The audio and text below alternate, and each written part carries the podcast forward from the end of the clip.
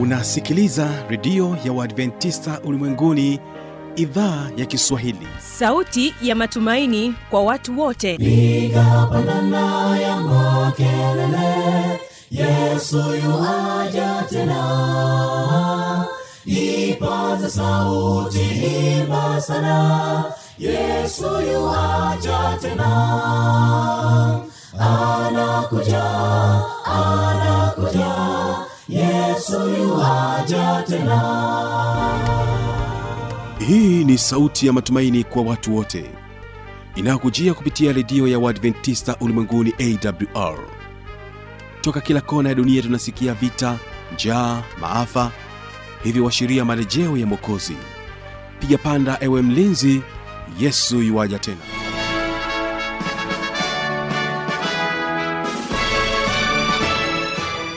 hujambo na karibu katika matangazo yetu kupitia idhaa ya kiswahili ya redio adventista ulimwenguni awr inayokutangazia kupitia masafa mafupi ya mita bendi 25 kutokea hapa mkoani morogoro.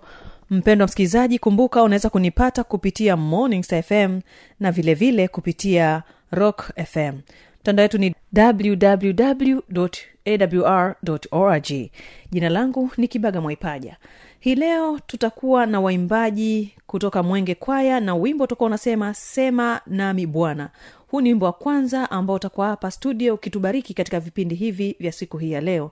Na katika siku hii ya leo katika wimbo wa pili tutakuwa nao helping hand wanakwambia yesu amezaliwa na msikilizaji leo tutakuwa naye mchungaji joseph chengula katika kipindi kizuri cha mafundisho makuu. Na hii leo tutaangazia utangulizi wa mafundisho makuu ya imani. Na hapa tutakuwa na fundisho la kwanza la kanisa hili la adventista sabato. Naamini ya kwamba kupitia mchungaji joseph chengula tutayaangazia maandiko.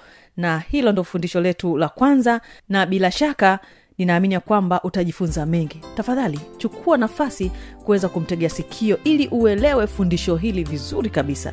Basi kabla sijakupatia nafasi ya kuweza kumtegea sikio mchungaji joseph chengula hawapa mwenge kwaya wimbo sema nami bwana. Sema nami bwana nasikia nimekuja mbele nimeleta yote yanisumbuayo maana wewe ndiwe kimbilio langu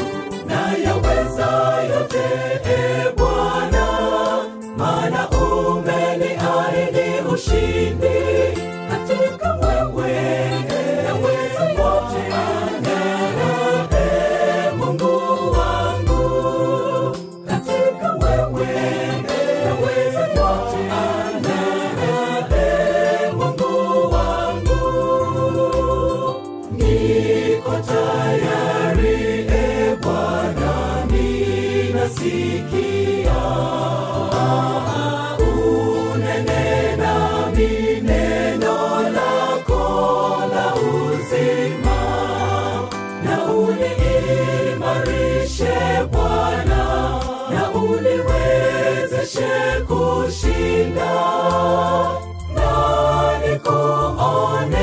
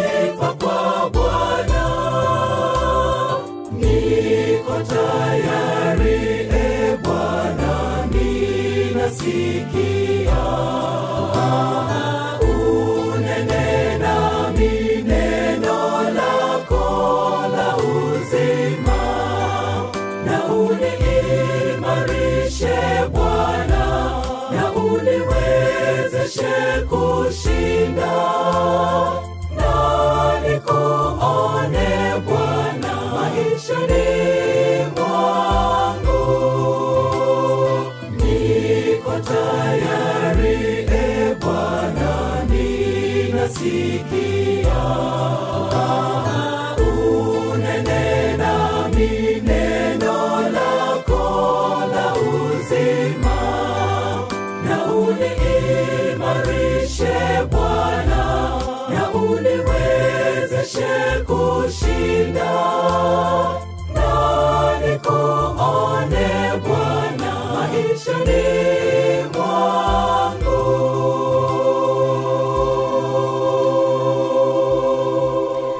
naam karibu tena kuweza kumtegea sikio mchungaji joseph chengula.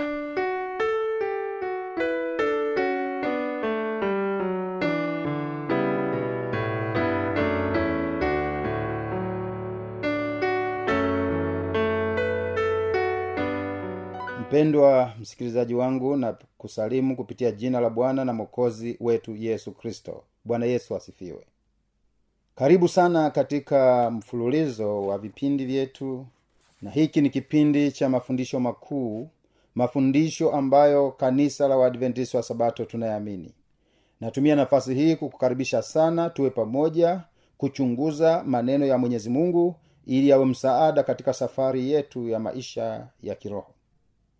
Mafundisho makuu ndiyo ya msingi katika maisha yetu kufahamu ni nini ambacho mwenyezi mungu anatuhitaji tuweze kukifahamu baada ya kuangalia mafundisho makuu tutatumia nafasi pia ya kuangalia na kuchunguza imani za msingi za kanisa la waadventista wa sabato zile tunazoamini. Kwa hiyo neno kuu imani za msingi za waadventista wa sabato tutaendelea kuchunguza kuanzia mafundisho makuu tunayoamini kanisa la waadventista wa sabato. Na kualika tuombe pamoja. Baba na mungu wetu wa mbinguni asante kwa kuwa pamoja nasi mimi pamoja na msikilizaji wangu katika kipindi hiki ni kipindi cha mafundisho makuu ni kipindi cha imani za msingi za kanisa la waadventista wa sabato tunazoamini.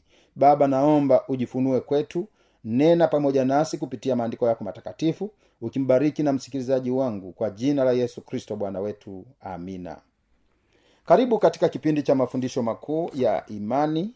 Mafundisho makuu tunayoamini kanisa la waadventista wa sabato. Kwanza kabisa mafundisho makuu tunayoamini kanisa la waadventista wa sabato tunayo mafundisho makuu sita. Mafundisho makuu haya sita naomba nikusaidie kwa kutumia njia rahisi ya kuyakariri na kuyaweka vizuri katika ubongo. Unaweza ukaimba wimbo rahisi ambao tunaita shortcut au ufupisho namna ya kukariri vizuri. Unaweza ukaimba mu mwa wo ka ma ma mu mwa wo ka ma ma kwani unasema mu mwa wo ka ma ma hayo ndiyo mafundisho makuu sita kwa ufupi. Ukisema mu maana yake ni fundisho kuhusu mungu. Ukisema mwa ni fundisho kuhusu mwanadamu. Ukisema wo ni fundisho kuhusu wokovu. Ukisema ka fundisho kuhusu kanisa na ukisema ma ya kwanza ni fundisho kuhusu maisha ya kikristo. Na ma ya mwisho ni fundisho kuhusu huduma ya kristo katika hekalu la mbinguni. Ndiyo maana tunasema mumwawokamama kwa ufupisho au kwa njia ya mkato. Sasa tunaposema mumwawokamama tunaanza na mu. Mu ni fundisho kuhusu mungu. Fundisho kuhusu mungu fundisho hili limebeba imani za msingi tano. Imani ya msingi ya kwanza neno la mungu au maandiko matakatifu. Imani ya msingi ya pili ni uungu au utatu mtakatifu. Imani ya msingi ya tatu ni mungu baba. Imani ya msingi ya nne mungu mwana imani ya msingi ya tano mungu roho mtakatifu. Tunapokuja fundisho la pili mwa fundisho kuhusu mwanadamu imani za msingi ziko mbili ambapo imani ya msingi ya sita inaitwa uumbaji na imani ya msingi ya saba inaitwa asili ya mwanadamu au sirika ya mwanadamu. Tunahama hapo e, tunakuja fundisho kuhusu uokovu fundisho kuhusu uokovu hapa tuna imani za msingi nne. Imani ya msingi ya nane katika fundisho kuhusu uokovu imani ya msingi ya nane inaitwa pambano kuu. Lakini namba tisa maisha kifo na ufufuo wa kristo. Imani ya msingi ya kumi inaitwa uzoefu wa uokovu imani ya msingi ya kumi na moja inaitwa kukua katika kristo. Tunapokuja mumwawokamama. Kaa ni fundisho kuhusu kanisa. Fundisho hapa kuhusu kanisa tuna imani za msingi saba. Imani ya msingi ya kumi na mbili inaitwa kanisa kanisa katika upana wake. Lakini imani ya msingi ya kumi na tatu waliosalia na utume wake. Imani ya msingi ya kumi na nne umoja katika mwili wa kristo. Imani ya msingi ya kumi na tano ni ubatizo imani ya msingi ya kumi na sita ni meza ya bwana. Imani ya msingi ya kumi na saba ni karama za roho na huduma. Imani ya msingi ya kumi na nane ni karama ya unabii.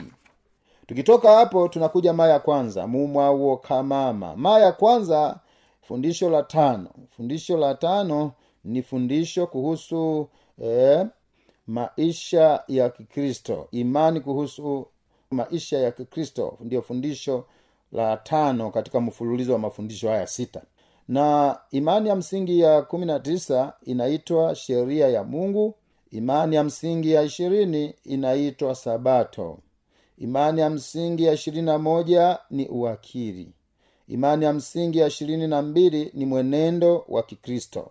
Imani ya msingi ya ishirini na tatu ni ndoa na familia. Fundisho la sita ni fundisho kuhusu mambo ya mwisho. Au tunaweza tukasema e, fundisho kuhusu matukio ya siku za mwisho au fundisho kuhusu mambo ya mwisho. Imani ya msingi ya ishirini na nne huduma ya kristo katika hekalu la mbinguni. Imani ya msingi ya ishirini na tano ujio wa pili wa kristo au kuja kwa yesu mara ya pili imani ya msingi ya ishirini na sita mauti na ufufuo. Na imani ya msingi ya ishirini na saba ni milenia na mwisho wa dhambi.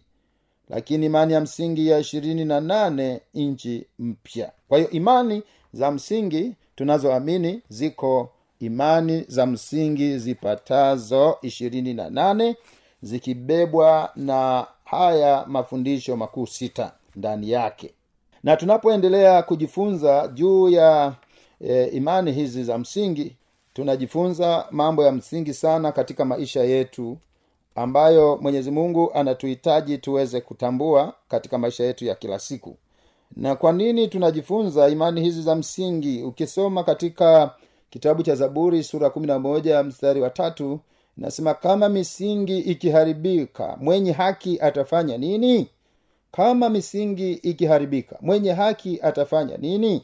Tunajifunza mafundisho haya makuu ambayo tunaamini na imani hizi za msingi ambazo tunaamini kanisa la waadventista wa sabato lakini tunapoangalia habari ya imani hizi za msingi kwa muda wa miaka mingi waadventista wa sabato wamesita kurasimisha kanuni za imani katika maana ya kawaida ya neno hilo.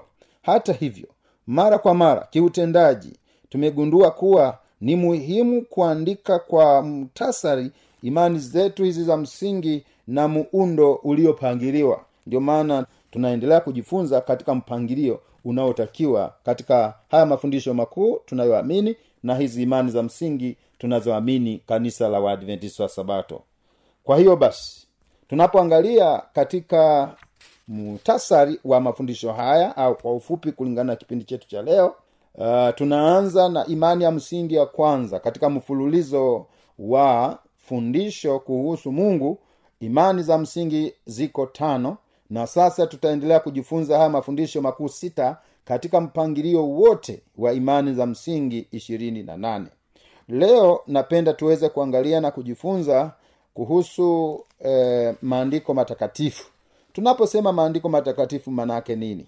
Tunapozungumzia maandiko matakatifu maana yake ni biblia ambalo ambayo hii biblia ni neno la mungu na hili neno la mungu ambalo limebeba agano la kale lenye vitabu thelathini na tisa na agano jipya lenye vitabu ishirini na saba. Jumla tunapata vitabu sitini na sita.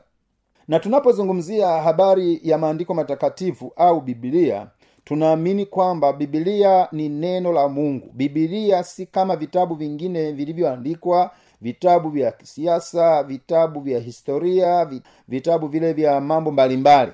Lakini kitabu kinachoitwa bibilia ni neno la mungu kwa uweza wa mungu liliandikwa.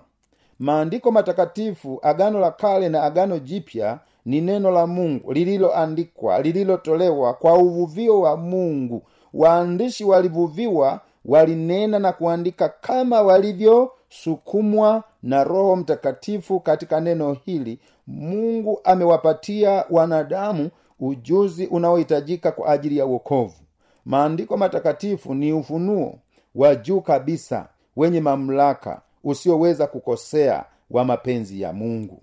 Ni kipimo cha tabia ni kipimo cha uzoefu kiroho. Ni mfunuaji wa hakika wa mafundisho na kumbukumbu kumbu ya kuaminika ya matendo ya mungu katika historia. Tunapoangalia habari ya biblia ambalo ni neno la mungu tunajifunza na kuangalia kwamba bibilia hii ni kitabu cha pekee sana ambacho kimejaribu kufunua kufunua siri kubwa ambazo mwanadamu hawezi kuzifunua siri kubwa kama hizo hakuna kitabu ambacho kinapendwa sana na kuheshimiwa sana kama bibilia leo.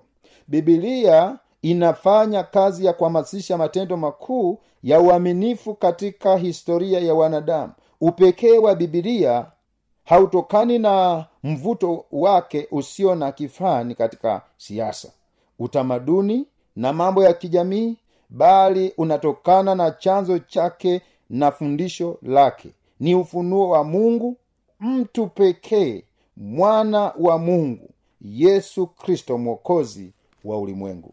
Tunapoangalia habari ya neno la mungu ambayo ndiyo bibilia tunaangalia katika kitabu cha waibrania sura ya nne.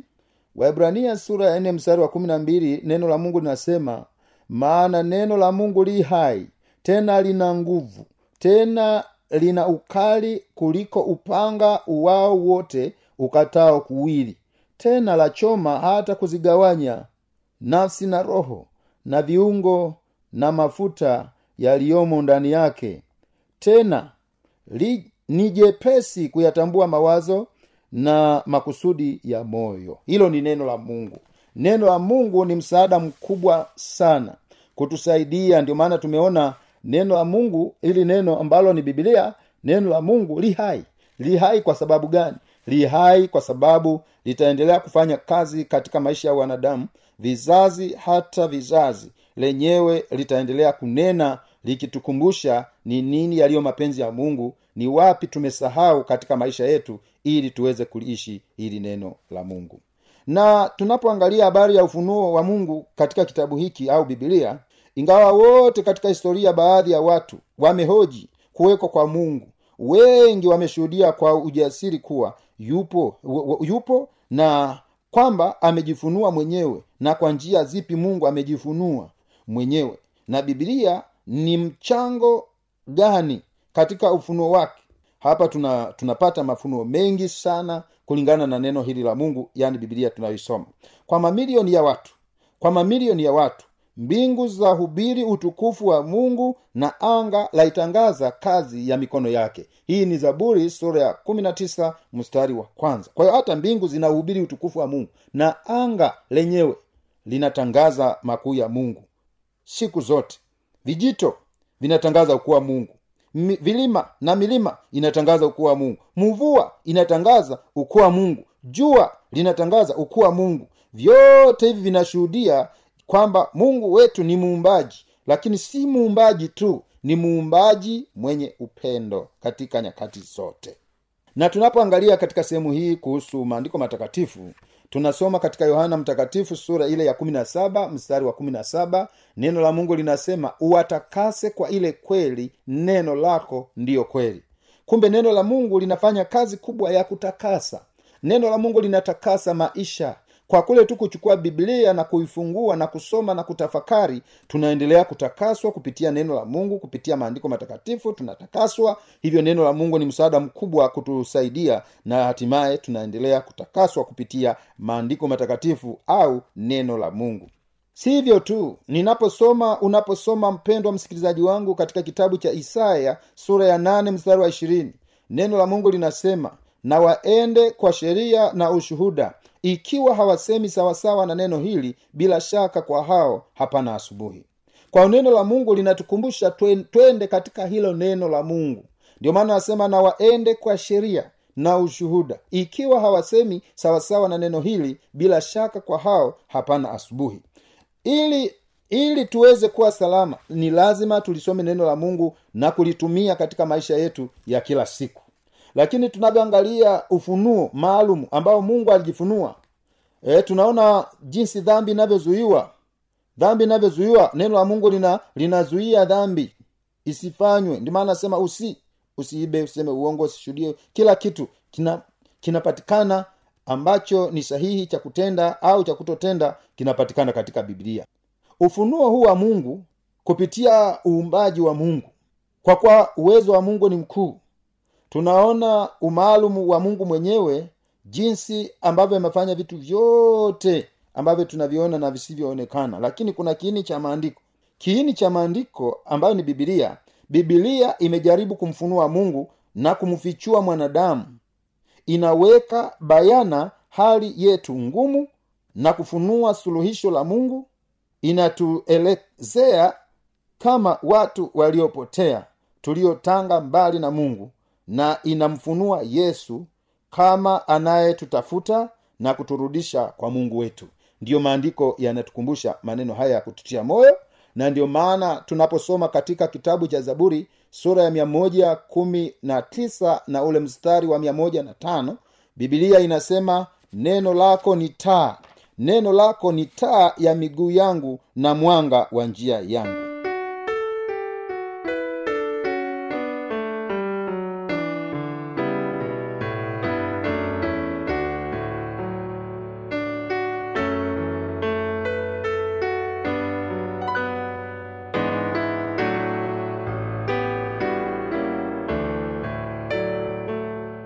na hiyo ndio tamati ya kipindi hiki cha mafundisho makuu. Bila shaka kupitia fundisho hili la kwanza la maandiko utakuwa umebarikiwa nalo sana. Basi nikukaribishe sana kuweza kuendelea kumfuatilia katika fundisho lingine la pili ujue ni nini ambacho tunapaswa kujifunza katika kipindi hiki cha mafundisho makuu. Basi kesho ni maneno yaletayo faraja na muziki na namziki usisahau tu ya kwamba kama tukawa na maswali maoni changamoto au jambo linalokutatiza endelea kunipatia kwa kutumia anwani hizi hapa zifuatazo. Anakuja anakuja yesu tena. Na hii ni awr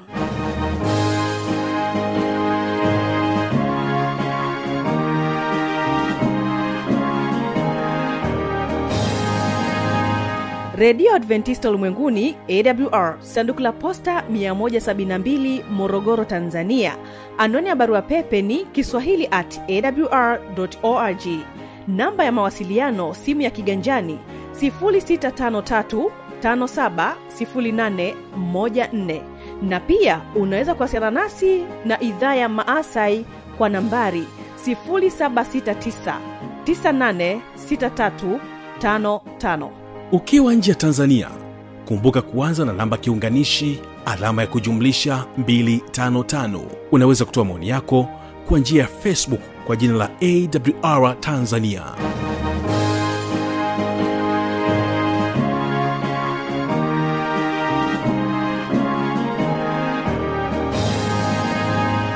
Naamini ya kwamba uh, changamoto zako zitakuwa zimefika sehemu salama kabisa kuweza kujibiwa.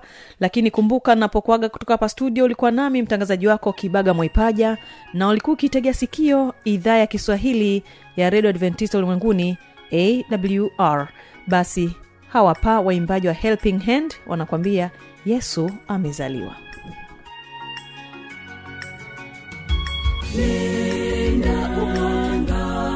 Angaze kwenye milima